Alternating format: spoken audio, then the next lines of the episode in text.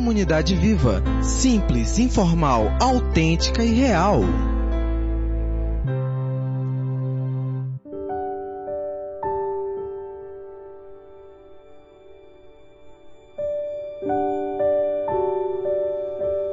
Pai nosso, Tu és o Deus que está nos céus e Tu és um Deus radicalmente diferente. A gente a gente usa uma palavra, Pai, que a gente nem entende direito mais, que é santo. Porque tu és um Deus totalmente acima, que não é afetado pela instabilidade da vida, da nossa vida pessoal, da realidade externa, da realidade social e econômica. Tu és o Deus acima de todas essas coisas. E nós te louvamos e te agradecemos, porque no teu sistema existe a graça, que nos permite levantar todos os dias e tentar de novo, tentar viver uma vida em paz, apesar de toda loucura, de todo sofrimento e dor. Te agradecemos pela tua graça porque tu és um Deus interessado em se relacionar com a gente. E nós nos reunimos aqui no nome do Jesus, que tornou tudo isso possível, a gente descobrir que temos um Pai que nos ama e que está interessado em conversar conosco, em ter, em falar. Isso te coloca de um jeito totalmente diferente, Pai. Não deixa a gente cair na tentação de, de entrar no ritual, a nossa prática religiosa e perder a tua voz no meio de tudo isso. Queremos sair do, do padrão, do automático, da nossa cultura, da nossa tradição. Queremos ouvir a tua voz. Em nome de Jesus. Amém. Meu nome é Laurence, ou Larry. Diga aí, Larry. Isso. Sei que falaram que a CV também fala em línguas, mas idiomas, na verdade. É, eu amo estar aqui, é um prazer sempre estar aqui. Eu tenho um, um vínculo muito forte com essa comunidade, porque o DNA que essa comunidade tem, que o Espírito Santo injetou no coração do nosso irmão Winston é um DNA muito parecido com o que me move para fora, para dentro da, para dentro do mundo. Pessoa, a pessoa gosta do mundo, porque nós acreditamos e aqui na CV nós acreditamos, nós, né? Eu posso ser parte desse nós, que a nossa missão ela é de Deus ela é maior do que nós. A gente acredita que Deus não tem um plano para minha vida, Ele tem um plano geral, Ele tem um plano para o todo. E isso nos constrange a sair da nossa vidinha, do nosso interesse particular e perceber que tem algo muito incrível e maravilhoso e uma aventura que nos conecta com uma história muito maior do que a nossa e essa comunidade aqui foi fundada com esses princípios. E a comunidade onde eu sirvo é o mesmo, é esse mesmo DNA. Quando eu venho aqui, eu me sinto muito, muito em paz, muito à vontade, porque eu sei que estamos falando da mesma coisa, da mesma missão e do mesmo Jesus. Eu quero que você imagine aí, fazer um exercício comigo aqui. Te imagina lá na tua casa, sentado, sua mesa, no sofá, com um boleto na mão. Imaginou aí aquele boleto que insiste, né, ele fiel, ele vem todo mês, ele não para. E você está ali olhando para ele e começa a pensar, a discutir contigo mesmo, a se perguntar de novo, meu amigo. O que, que eu vou fazer contigo? Como é que eu vou resolver isso aqui? E aí, inevitavelmente, você começa a pensar sobre como você faz para resolver a situação daquele boleto. Chegou nesse lugar aí? Aí a gente começa a pensar, a gente olha para dentro, para nossa limitação diante dessa realidade, para nossa obrigação diante dessa realidade, e a gente começa a se perguntar, igual o poeta, né? Eu ergo os meus olhos, de onde vem o meu socorro? E quando a gente olha para fora, a gente olha para a sociedade, a gente olha para uma estrutura onde nós vivemos que dependemos dela e ela também depende de nós e começamos um diálogo, uma discussão e a gente começa a se perguntar assim: será que é justo esse negócio aqui? Só um exemplo básico: taxa de iluminação pública. Como é que está o, assim, o poste lá da tua casa? Como é que eu sou constrangido a, a me envolver com isso aqui? Mas eu faço eu entro nessa e eu olho para a realidade e me pergunto por que, que tem, por que, que é desse jeito, por que, que essa entidade é minha sócia na vida e eu tenho uma responsabilidade diante dela, mas ela deve ter uma responsabilidade diante de mim também. E esse diálogo está ali, dentro de você, na sua mente, você começa a debater com os poderes que estão aí ao nosso redor. E nesses tempos, né, na nossa, na nossa sociedade manauara, brasileira, todo dia a gente está nessa conversa. Você vai dormir com essa conversa, teu celular fica falando contigo sobre essa conversa, aquele teu grupo do WhatsApp é a mesma conversa. É inevitável conversar sobre os poderes porque essa é uma pergunta que nós fazemos todos os dias. O que, que significa eu, sendo um humano aqui, nessa terra, perambulando por esse mundo, por os lugares onde eu me sinto seguro, os lugares onde eu me exponho? O que, que é ser um humano? E aí a segunda pergunta é quem é que está no poder dessa bagaça toda aqui? Quem é que manda nisso aqui? Porque quem manda está fazendo tudo isso aqui acontecer comigo. E com o meu boleto. E tem alguém que está no poder.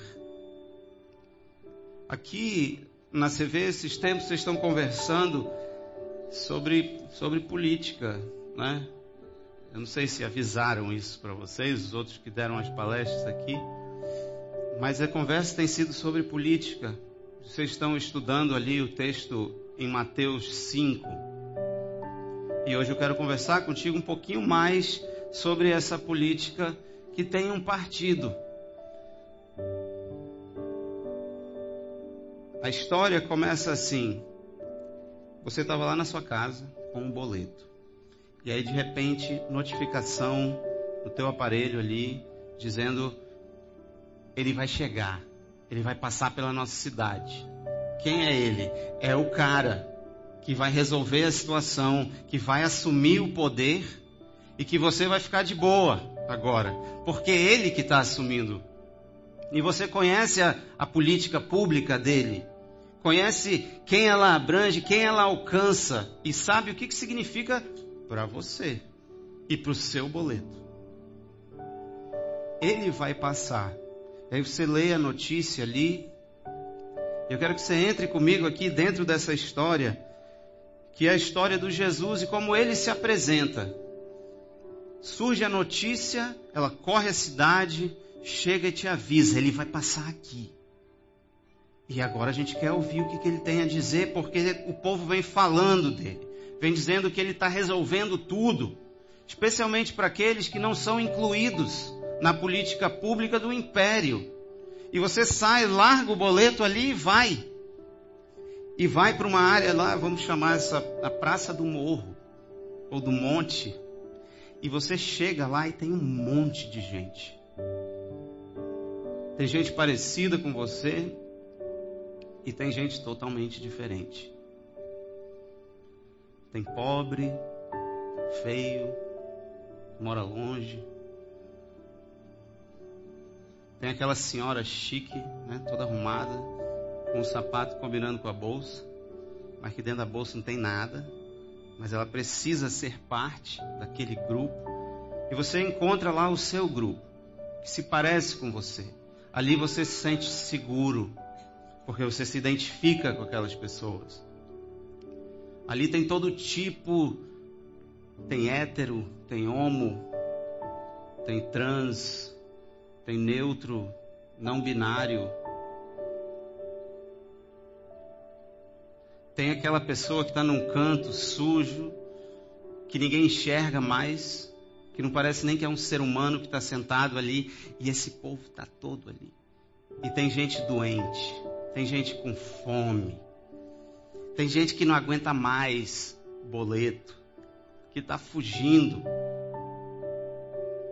Tem gente que não se encaixa, que não sabe nada sobre a vida, sobre o que é importante na vida. Aí tem os crentes que sabem tudo. Tem aqueles crentes que, que julgam e avaliam todos e enxergam os pecados dentro do coração. E aí tem aquele povo, sabe aquele? Aquele que chega assim e fala: Não, meu irmão, você viu a proposta da Previdência? Você viu? E aí ele te dá uma lista de motivos pelo qual tem que acontecer a reforma.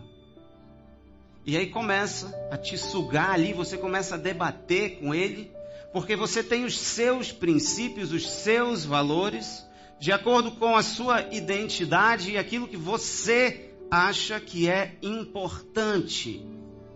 E aí tem aquele outro que ouve a conversa e diz: Não, mas essa vai deixar de fora um monte de gente.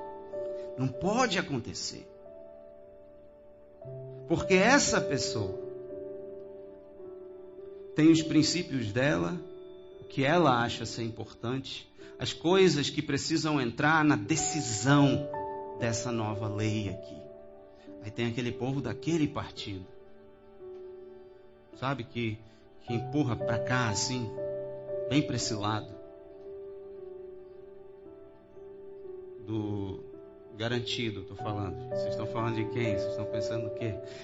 Tem aquele povo aqui e eles têm um discurso, eles têm uma fala que é tão louco que podia ser qualquer pessoa ali.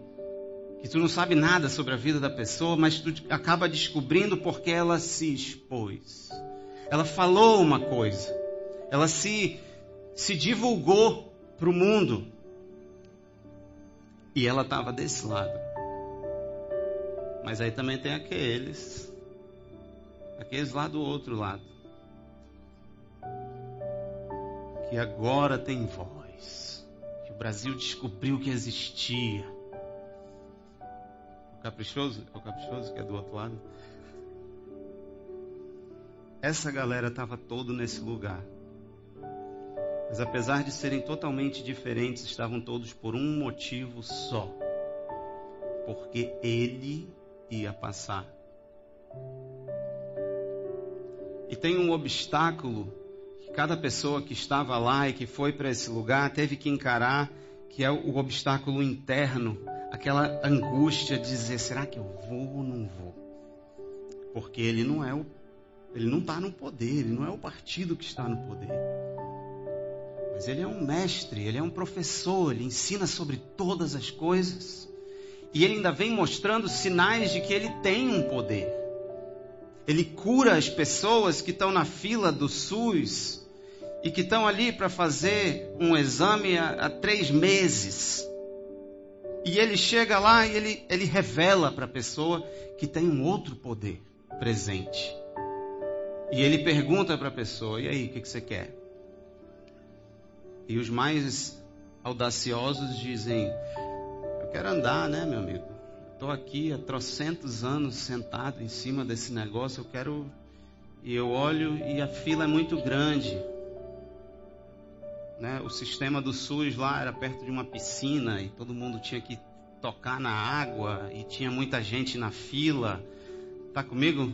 Estamos juntos aí? Mesma página? E ele dizia, ó, então eu vou fazer isso aqui. E ele resolvia o problema do indivíduo. E era tanta coisa incrível que acontecia à medida que esse cara ia passando, que uma vez ele estava ali caminhando e ele parou para tudo. Né? A comitiva, todo mundo estava ali ao redor e ele para tudo que saiu poder de mim. Lembra dessa? E alguém tocou e alcançou, percebeu que, que a política pública, o poder que vinha dessa pessoa, alcançava ela. E todo mundo queria ouvir o que esse cara tinha a dizer. E ele começa apresentando o partido dele. Isso é uma piada bem de tiozão aqui. O PDC. O Partido dos Céus. Gostou dessa? Não, né? Mas ri só para não perder o amigo. Obrigado. As cinco pessoas que riram. Ele vem anunciando e o Mateus, que ficou um dos responsáveis por contar a história, ele disse que ele começou a conversa assim: troque de partido, porque é chegado o partido dos céus. Lá em Mateus 4, que é a introdução desse texto que vocês estão estudando, que é Mateus 5, vai para o 6 até o 7, que é a história mais incrível, o ensino e a apresentação pública mais impressionante que mudou toda a história da humanidade e você está aqui por causa dessa apresentação partidária. Foi ou não foi poderoso esse negócio? E ele começa falando assim: troca de partido. Abandona o teu partido. E aí você que teve que lidar com aquele obstáculo de se expor, de chegar lá e dizer, rapaz, eu não sei qual é, mas eu estou aqui. O meu grupo, com quem eu me identifico, está aqui nesse canto, então eu vou ficar por aqui, que aí ninguém me enxerga, só enxerga um grupo. Mas eu estou aqui me expondo. E você foi, e ele começou a dizer assim: peraí, vamos trocar de partido aqui. Tem um outro império assumindo. E o Mateus diz assim: ele vem anunciando o evangelho do reino.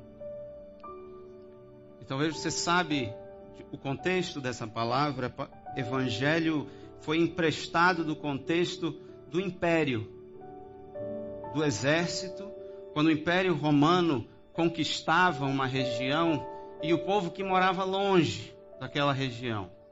Precisava que alguém fosse lá avisar. E aí ele chegava e dizia: Você vai ser o evangelista, vai lá para aquele confim da terra e avisa aquele povo naquela vila que agora a paz romana chegou.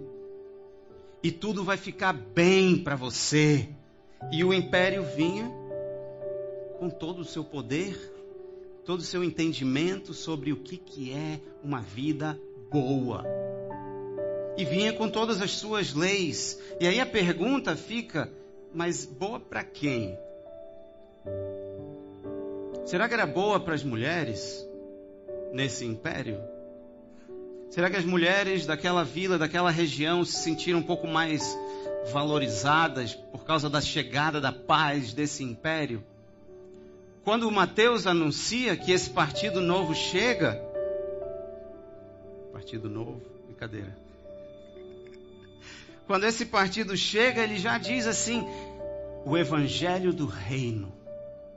E ele puxa a mente de todas essas pessoas para uma realidade política, em que elas agora vão ter que lidar com quem elas são dentro desse povo aqui. E aí ele começa a fala dele dizendo assim: bem-aventurado, que se tornou palavra de crente, porque ninguém fala desse jeito, né? Chegaram alguém, já chegou alguém para ti, e aí, bem-aventurado? Só um crente, que já fala numa linguagem, né, de outro mundo. Fala, varão, bem-aventurado. Como é que tá aquela varoa? Né? Ele entrou num gueto que tem a sua própria língua. Bem-aventurado significa, e aí, vida boa? Tem uma, uma mulher lá na minha igreja que ela é, ela é semi-moradora de rua, né? Porque a gente já conseguiu um lugar para ela, mas ela gosta de passar o dia na rua e ela tem algum, algum distúrbio mental, mas ela é uma das pessoas mais, assim, precisas lá da igreja. E ela chega com todo mundo, com todo mundo e fala: E aí, maninho? Vida boa, né, maninho? Andando de carro por aí todo dia, né, maninho? E esse tênis novo aí, maninho? E ela vai dando toda a descrição da pessoa. E ela fala, e ela usa essa expressão. E aí, vida boa? E essa é a conversa que o Jesus apresenta aqui. Ele chega dizendo: vida boa mesmo, bem-aventurado por que é importante parar e falar sobre essa palavra aqui? Porque o evangelho do César chegava avisando: bem-aventurados, é chegado o império, um novo poder que está aqui para livrar você da sua realidade. Ele fala sobre uma realidade que está por vir e aquele povo vai começar a experimentar aquilo. Vem com uma ideia do que é uma vida boa. E você que está ali no seu grupinho, você tem uma referência de vida boa, não tem? Você tem os seus critérios, os seus, a sua forma de raciocinar, a sua lógica, os seus argumentos para dizer: vida boa é isso aqui, ó. E quem não tiver incluído nisso aqui não tem uma vida boa e não terá uma vida boa. E aí ele começa a apresentar e conquista e pega a atenção de todo mundo.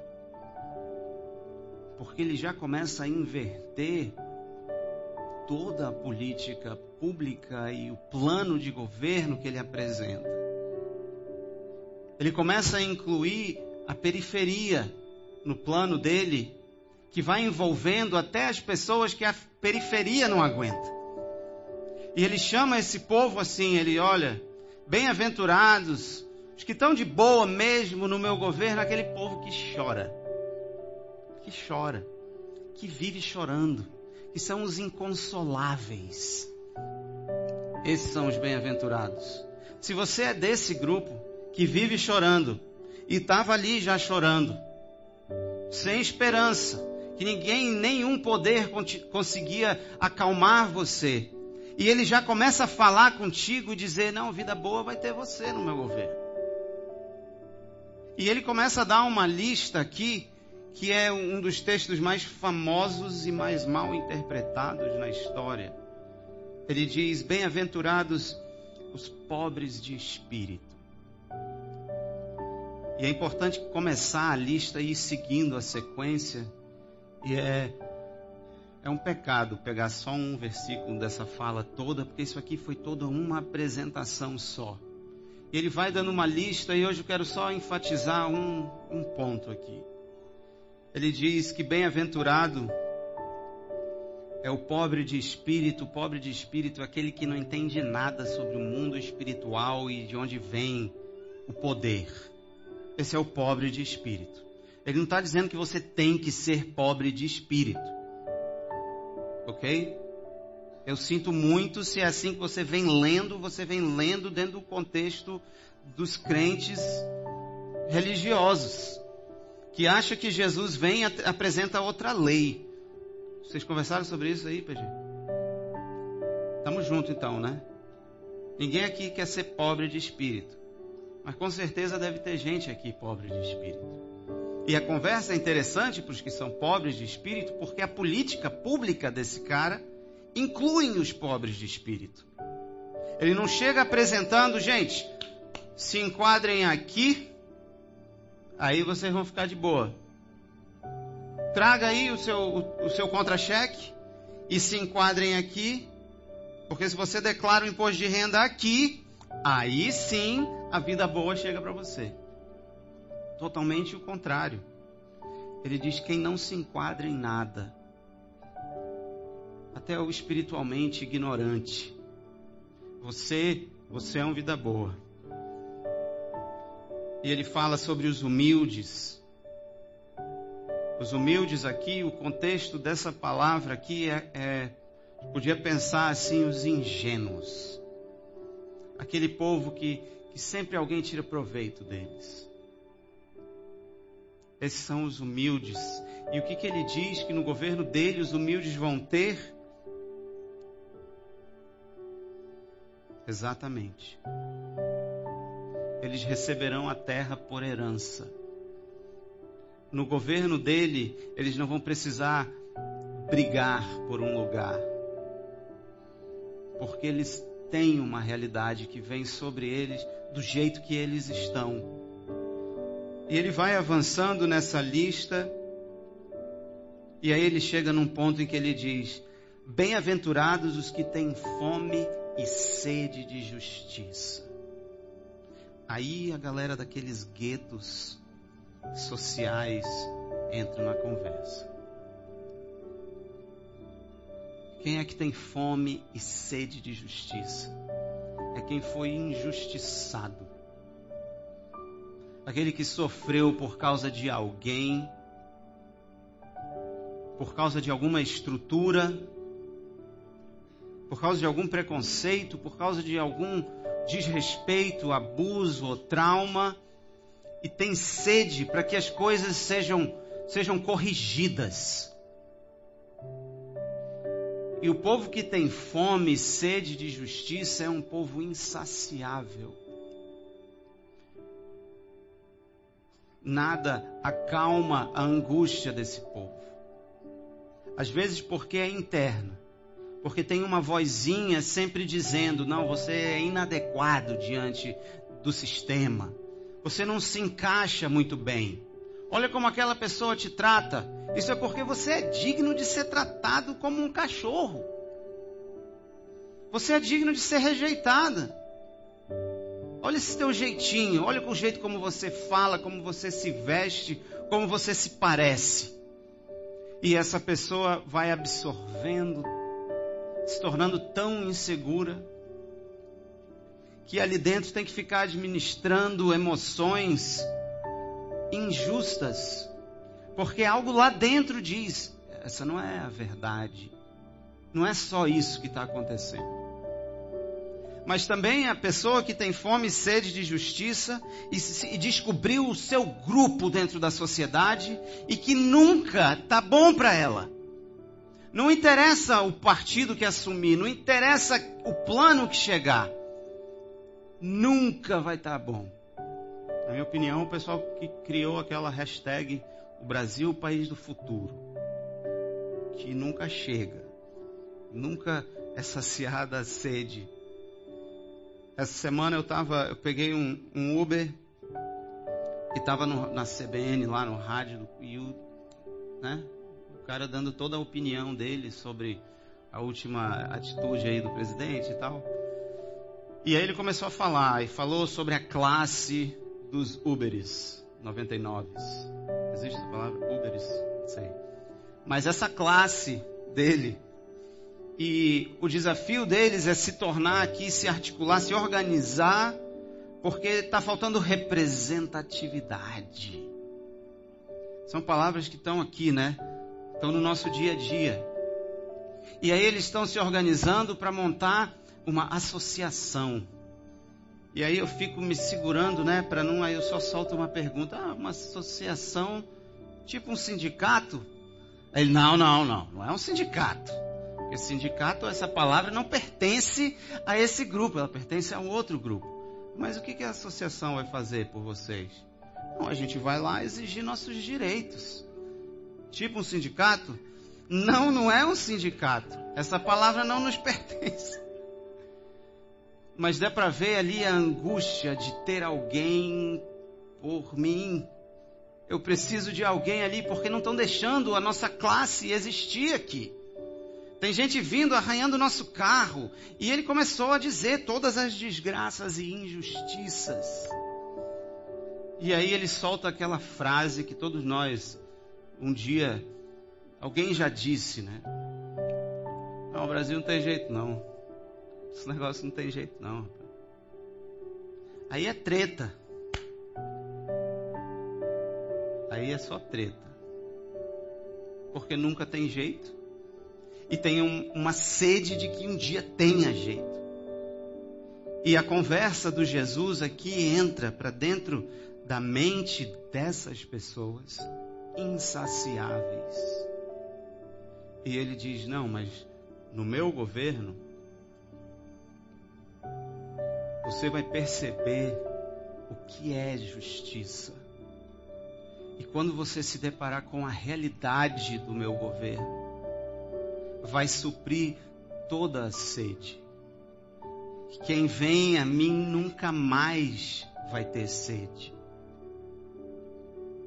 O que é radical da conversa do Jesus aqui é a glória da chegada e da presença do reino dele, é que é tão maravilhoso, é tão impossível humanamente, que a única explicação é: eu, eu tenho que me render a isso aqui, porque é acima da minha classe, e é bom para mim, é interessante para mim ele tem algo a dizer sobre os meus problemas. Porque no final, a gente está aqui, você vai atrás de uma, de uma palavra. Esse negócio de penteca gosta, né? Uma palavra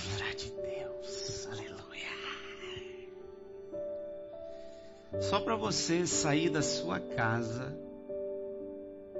encarar a preguiça ou, ou encarar todos os teus próprios traumas. Só o fato de alguém estar num lugar como esse para querer ouvir alguém falar de um livro antigo, só isso aí é o suficiente para a gente dizer, cara, essa pessoa está se expondo de um jeito ou de outro, ela está tendo que encarar que ela precisa de alguma coisa além, além dela mesma. E para mim, não tem nada que eu possa chegar para dizer para você, como indivíduo, e dizer para você: olha, essa lista aqui é dos que estão dentro, tá? Então, aqui nessa comunidade, você está dentro quando você. E aí você dá a sua lista. E quando a gente ouve esse texto aqui, a gente tem toda a certeza que Jesus chega com a lista dele e diz: se você for desse tipo aqui, aí você está dentro. E começa a inverter e distorcer a realidade da presença desse partido entre nós. E o Jesus fica tão, tão louco que ele se expõe. E ele se expõe ao ridículo e ele vai na periferia. Ele vai dentro do boteco. Ele vai com os rejeitados, os desgraçados, e ele começa a desenvolver comunhão com eles. E eles começam a perceber o que, que significa ser parte de alguma coisa. E ele começa a apresentar para eles algo que ninguém conhecia antes e ele fala sobre o sistema dele, ele insere, dentro do sistema dele tem uma química, tem uma cláusula, que insere algo dentro do poder que diz que você sempre pode vir. Sempre. Não tem boleto que te tire desse negócio aqui. Sempre você tem acesso. A gente chama isso de graça. Ah, mas eu não estou no, no meu grupo. Mas eu vou te dizer, pensa aí sobre o teu grupo. Aquele grupo que, que não te julga pelos motivos que os outros te julgam. Mesmo esse grupo não consegue saciar a tua sede. Não consegue dizer quem você é de verdade alcançar a tua peculiaridade e dizer, cara, eu valorizo isso aqui. Isso aqui é importante para mim. Eu valorizo tanto que, que eu me identifico. Parece que, que a minha imagem está aí. A apresentação desse partido é impressionante porque se identifica com todos. E quando ele insere a graça dentro desse sistema, ele derruba todas as listas, todas as leis, todas as regras que te qualificam. Porque você vive em função dessas regras. Você tem elas internamente. Porque você precisa pertencer a um grupo. Dentro de nós tem um, algo automático que nos empurra para dentro de um grupo onde eu possa ter reciprocidade aqui e me sentir que eu também sou um igual. E você vive de acordo, você troca os seus hábitos para ser parte. Estamos junto? Você troca a sua linguagem. Você muda os lugares para onde você vai. Você tira coisas da sua agenda porque você quer ser parte desse grupo aqui. Porque cada grupo tem a sua lista. E o poder desse partido aqui é não existe nem lista. Quando a gente começa a conversar sobre como é que deveria ser, como é que você deveria ser, sabe o que isso aciona dentro de você? A culpa e o constrangimento, porque lá no fundo você sabe que não vai conseguir. E não importa quantas vezes você tenta. Você sai e tenta viver de acordo com aquelas suas regras, com aquele seu sistema que você recebeu desde pequeno, que faz você mudar, que faz você procurar um safe space, um lugarzinho seguro, onde eu posso ser esse humano aqui. A fome e sede de justiça só vai ser saciada quando contemplarmos a grandeza desse partido.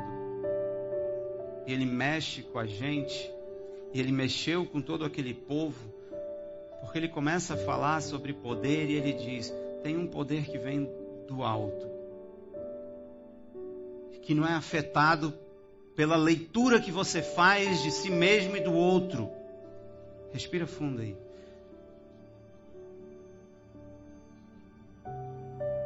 Postura que você tem, o corpo que você tem, as coisas que te desqualificam, esse reino vem do alto. E ele percebe, está tudo distorcido aqui. E a história que você faz parte, onde começou a tua história. Que nós começamos a história lá no jardim e o grande juízo, o todo-poderoso, quando ele criou, ele olhou e ele fez a avaliação da política dele, ele olhou a harmonia e a paz entre todas as coisas e aí ele disse: Isso aqui é vida boa. E é tão boa que agora eu vou só descansar e olhar para vocês curtindo essa vida boa. E o que aconteceu, que distorceu tudo, foi quando você começou a agir. Fica comigo aqui.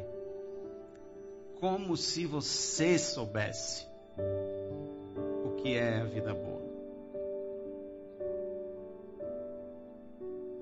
Esse é o, o pecado fundamental.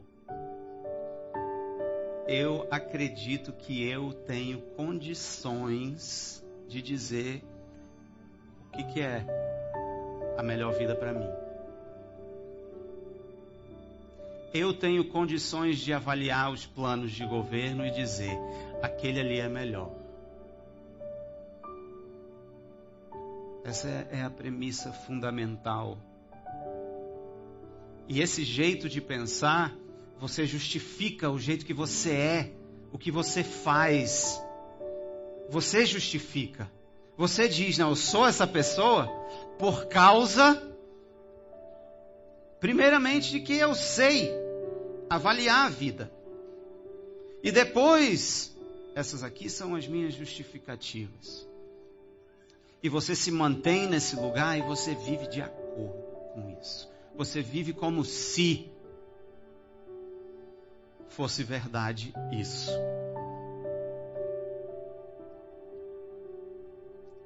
O desafio aqui é ter que lidar com o fato de que nós escolhemos, decidimos ser as pessoas com a responsabilidade de dizer o que, que é bom e ruim. E nesse ato, ficou um monte de gente de fora. Nós temos a audácia de dizer quem está dentro e quem está fora. Enquanto isso, o reinado dos céus não existe dentro e fora. Existe a harmonia. Existe tudo isso aqui junto. É muito bom. Quando está conectado, é muito bom quando se percebem que são limitados e que dependem uns dos outros e de todo esse ambiente, cara, aí é muito bom. Mas na hora que vivem de acordo, aqui, é, aqui é o, o texto, o seu próprio entendimento, aí não vai. Aí vai ficar gente de fora da lista dos SUS.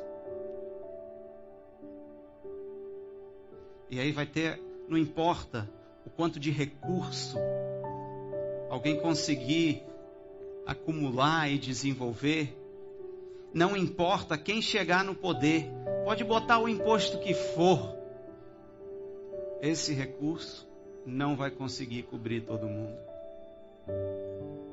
A verdade é essa. Nós somos a prova disso. Quando olhamos para dentro e para fora, a realidade ela é, ela é triste. Porque não conseguimos, não importa o modelo de governo, democrático ou não, não conseguimos produzir uma vida boa a ponto de dizer, e tudo isso aqui é muito bom. Mas essa não é a única história existe uma maior. Tem um partido que não é afetado por isso aqui. Quando o Jesus aparece, ele entra para dentro desse cenário caótico e se submete à nossa realidade. Ele chega e ele avisa assim: o meu partido chegou. E à medida que ele vai convivendo, os alunos dele começam a perceber e agir de acordo, como se ele tivesse no poder.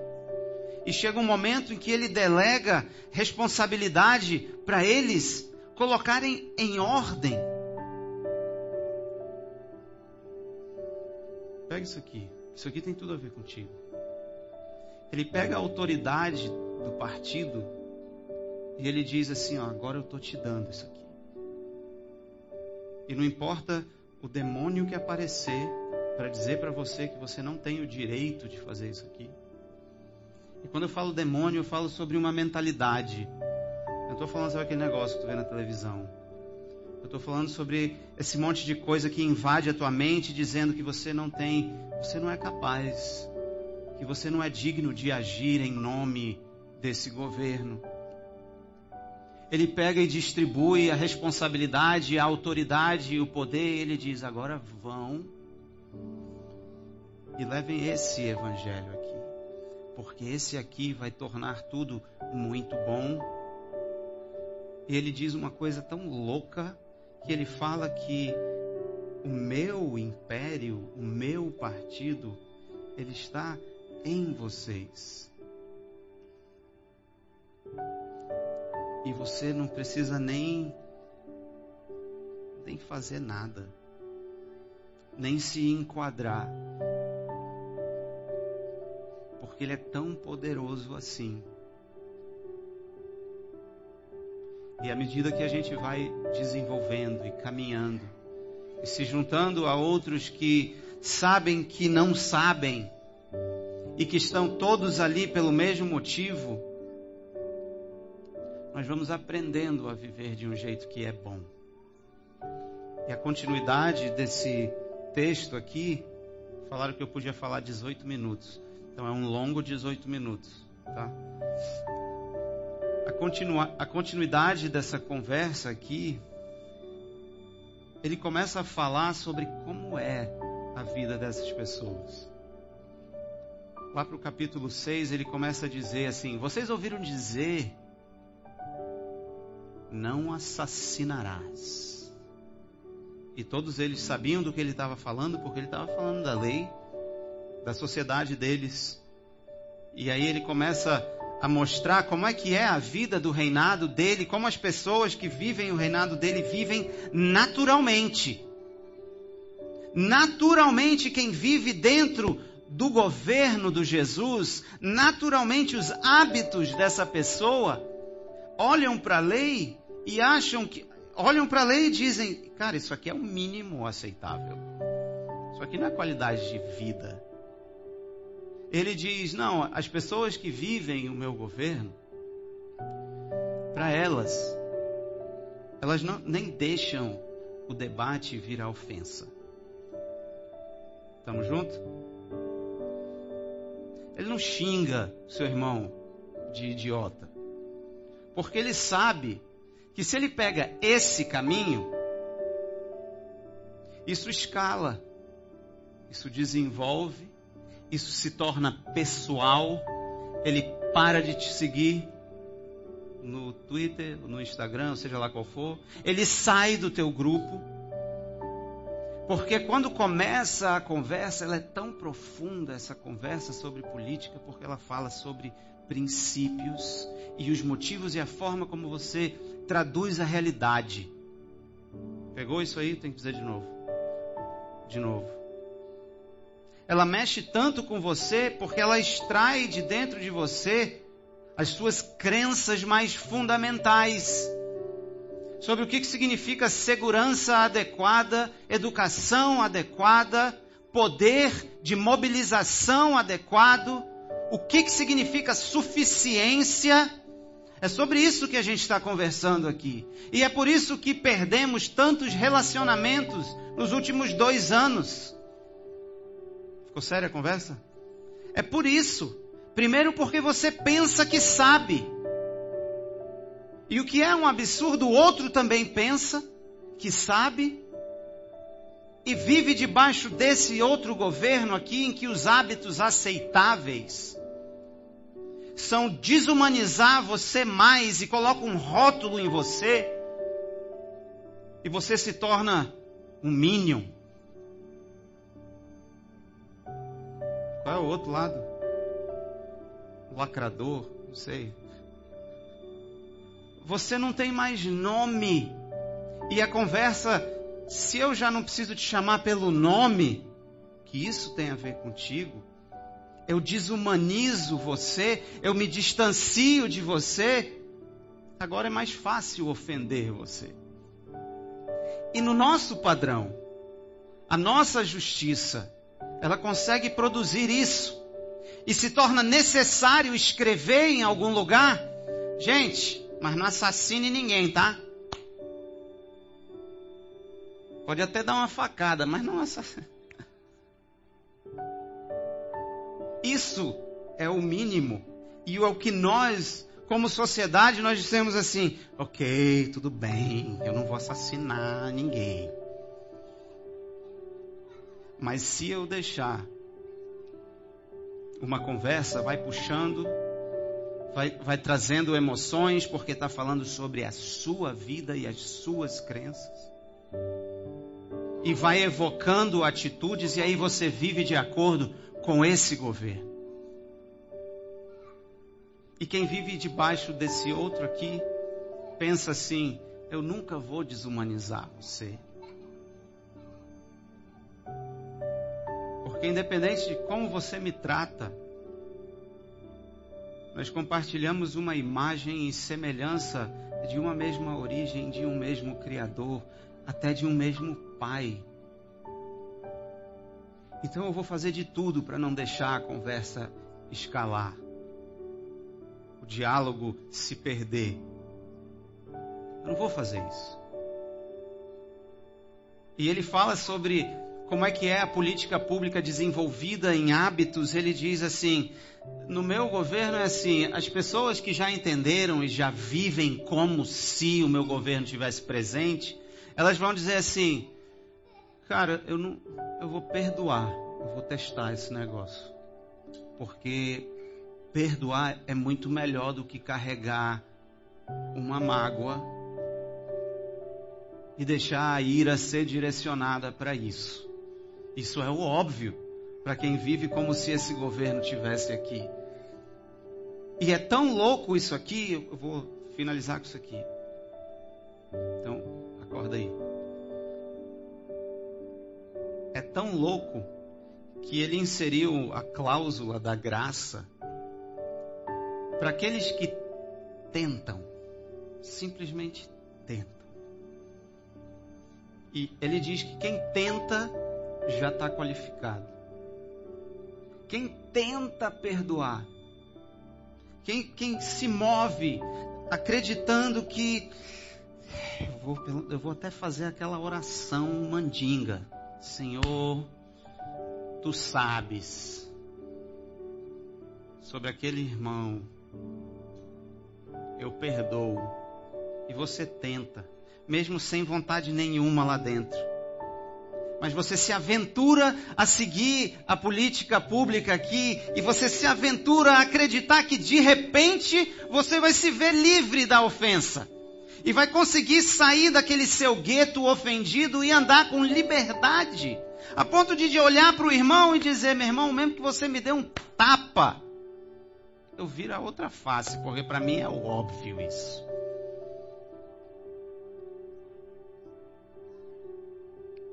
A graça permite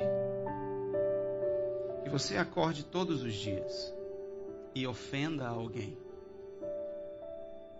E que você vá lá e tente pedir perdão.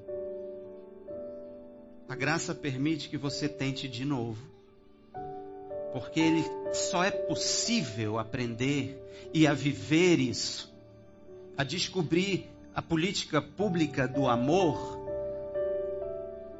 Que o, o ser humano não é assim, né? O amor é que é assim. E você se aventura no amor de ter paciência, de perdoar, você se arrisca e quando você não consegue, a graça é tão louca nesse sistema que está entre nós que ela diz assim: It's okay. Te acalma. Eu não estou te, te avaliando aqui para ver se tu vai continuar dentro. Você é um bem-aventurado porque o meu reinado é que é maravilhoso. E por isso você está alegre. Não porque você entrou e agora está conseguindo, né? Estou até contribuindo.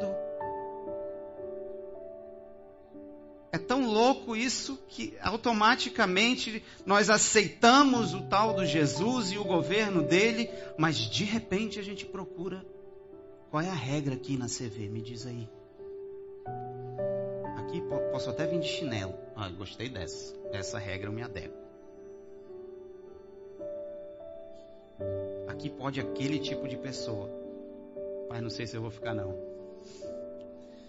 Porque isso aí não pode, pô. Isso aí bota a pessoa para fora. E a gente começa a achar que o governo dele é igual a esses aqui, que está afetado pela instabilidade.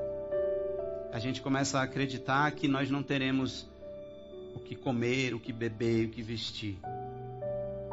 E ele fica ali dizendo, cara, só, só busca essa realidade aqui e, e se aventure, se aventure a se entregar para isso aqui, a viver como, como se isso aqui fosse verdade. E aí ele fala assim que, que você vai colher algo que você não consegue nem produzir. E isso é maravilhoso. E por isso que é importante a gente se reunir nesse nome aqui. Porque debaixo desse nome, a igualdade é geral. Porque não tem um bom aqui que chegou aqui porque sabe como é que é. Todo mundo que está aqui arregou. E por isso nós estamos aqui.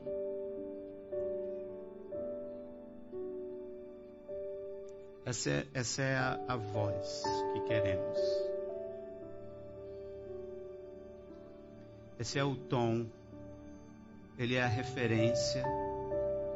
Eu quero te incentivar e te desafiar aqui a olhar para dentro os teus obstáculos que te impedem de, de se expor, de ser você de ser vulnerável, dizer essas são as minhas as minhas dificuldades. E o outro descobrir o que é ser o vizinho de alguém. It's okay. Você é um bem-aventurado. Porque esse esse governo te alcança.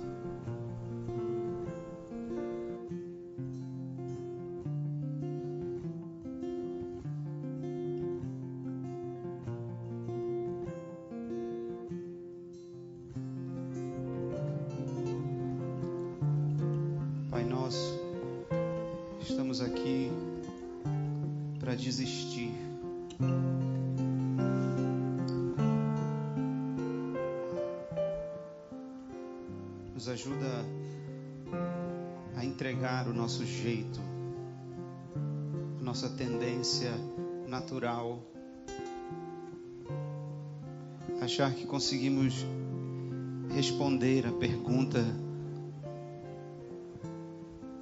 o que fazer?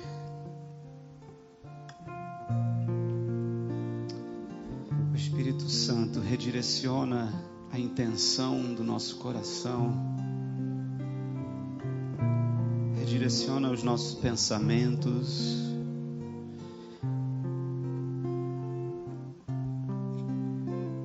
Nos ajuda a fazer a pergunta: quem sabe? Em quem que eu vou encarar esse desafio aqui? E queremos receber o poder e a autoridade acompanha as alunas, os alunos do Jesus. Queremos viver como se a presença do teu governo estivesse aqui entre nós. E queremos, Pai, queremos querer acreditar nisso. Então nos ajuda. E eu te louvo, Senhor pelo Evangelho dessa comunidade, segundo Jesus Cristo. Evangelho abrangente, que acolhe, que lembra que todos estamos juntos debaixo de um só governo, que por causa desse rei nós temos a vida boa. E nos ajuda a ser a comunidade virada para essa cidade, que sinaliza a presença real desse governo entre nós e que nós nos aventuramos a ir onde ninguém quer ir, a abraçar os que choram e são inconsoláveis, a insistir levar alimento, a levar roupa, a levar perdão, a levar paciência e compreensão e a levar a verdade. Nos ajuda, Pai. Começa no nosso coração, dentro da nossa casa.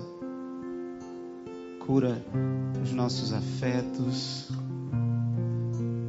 Nos liberta dos traumas da nossa história e transforma tudo isso num testemunho de que tem um outro governo transforma os meus traumas em, em uma história gloriosa. queremos, queremos lutar por essa política de inclusão. Queremos olhar para Ti como esperança. E queremos ser as pessoas que fazem o inferno tremer. Porque somos luz.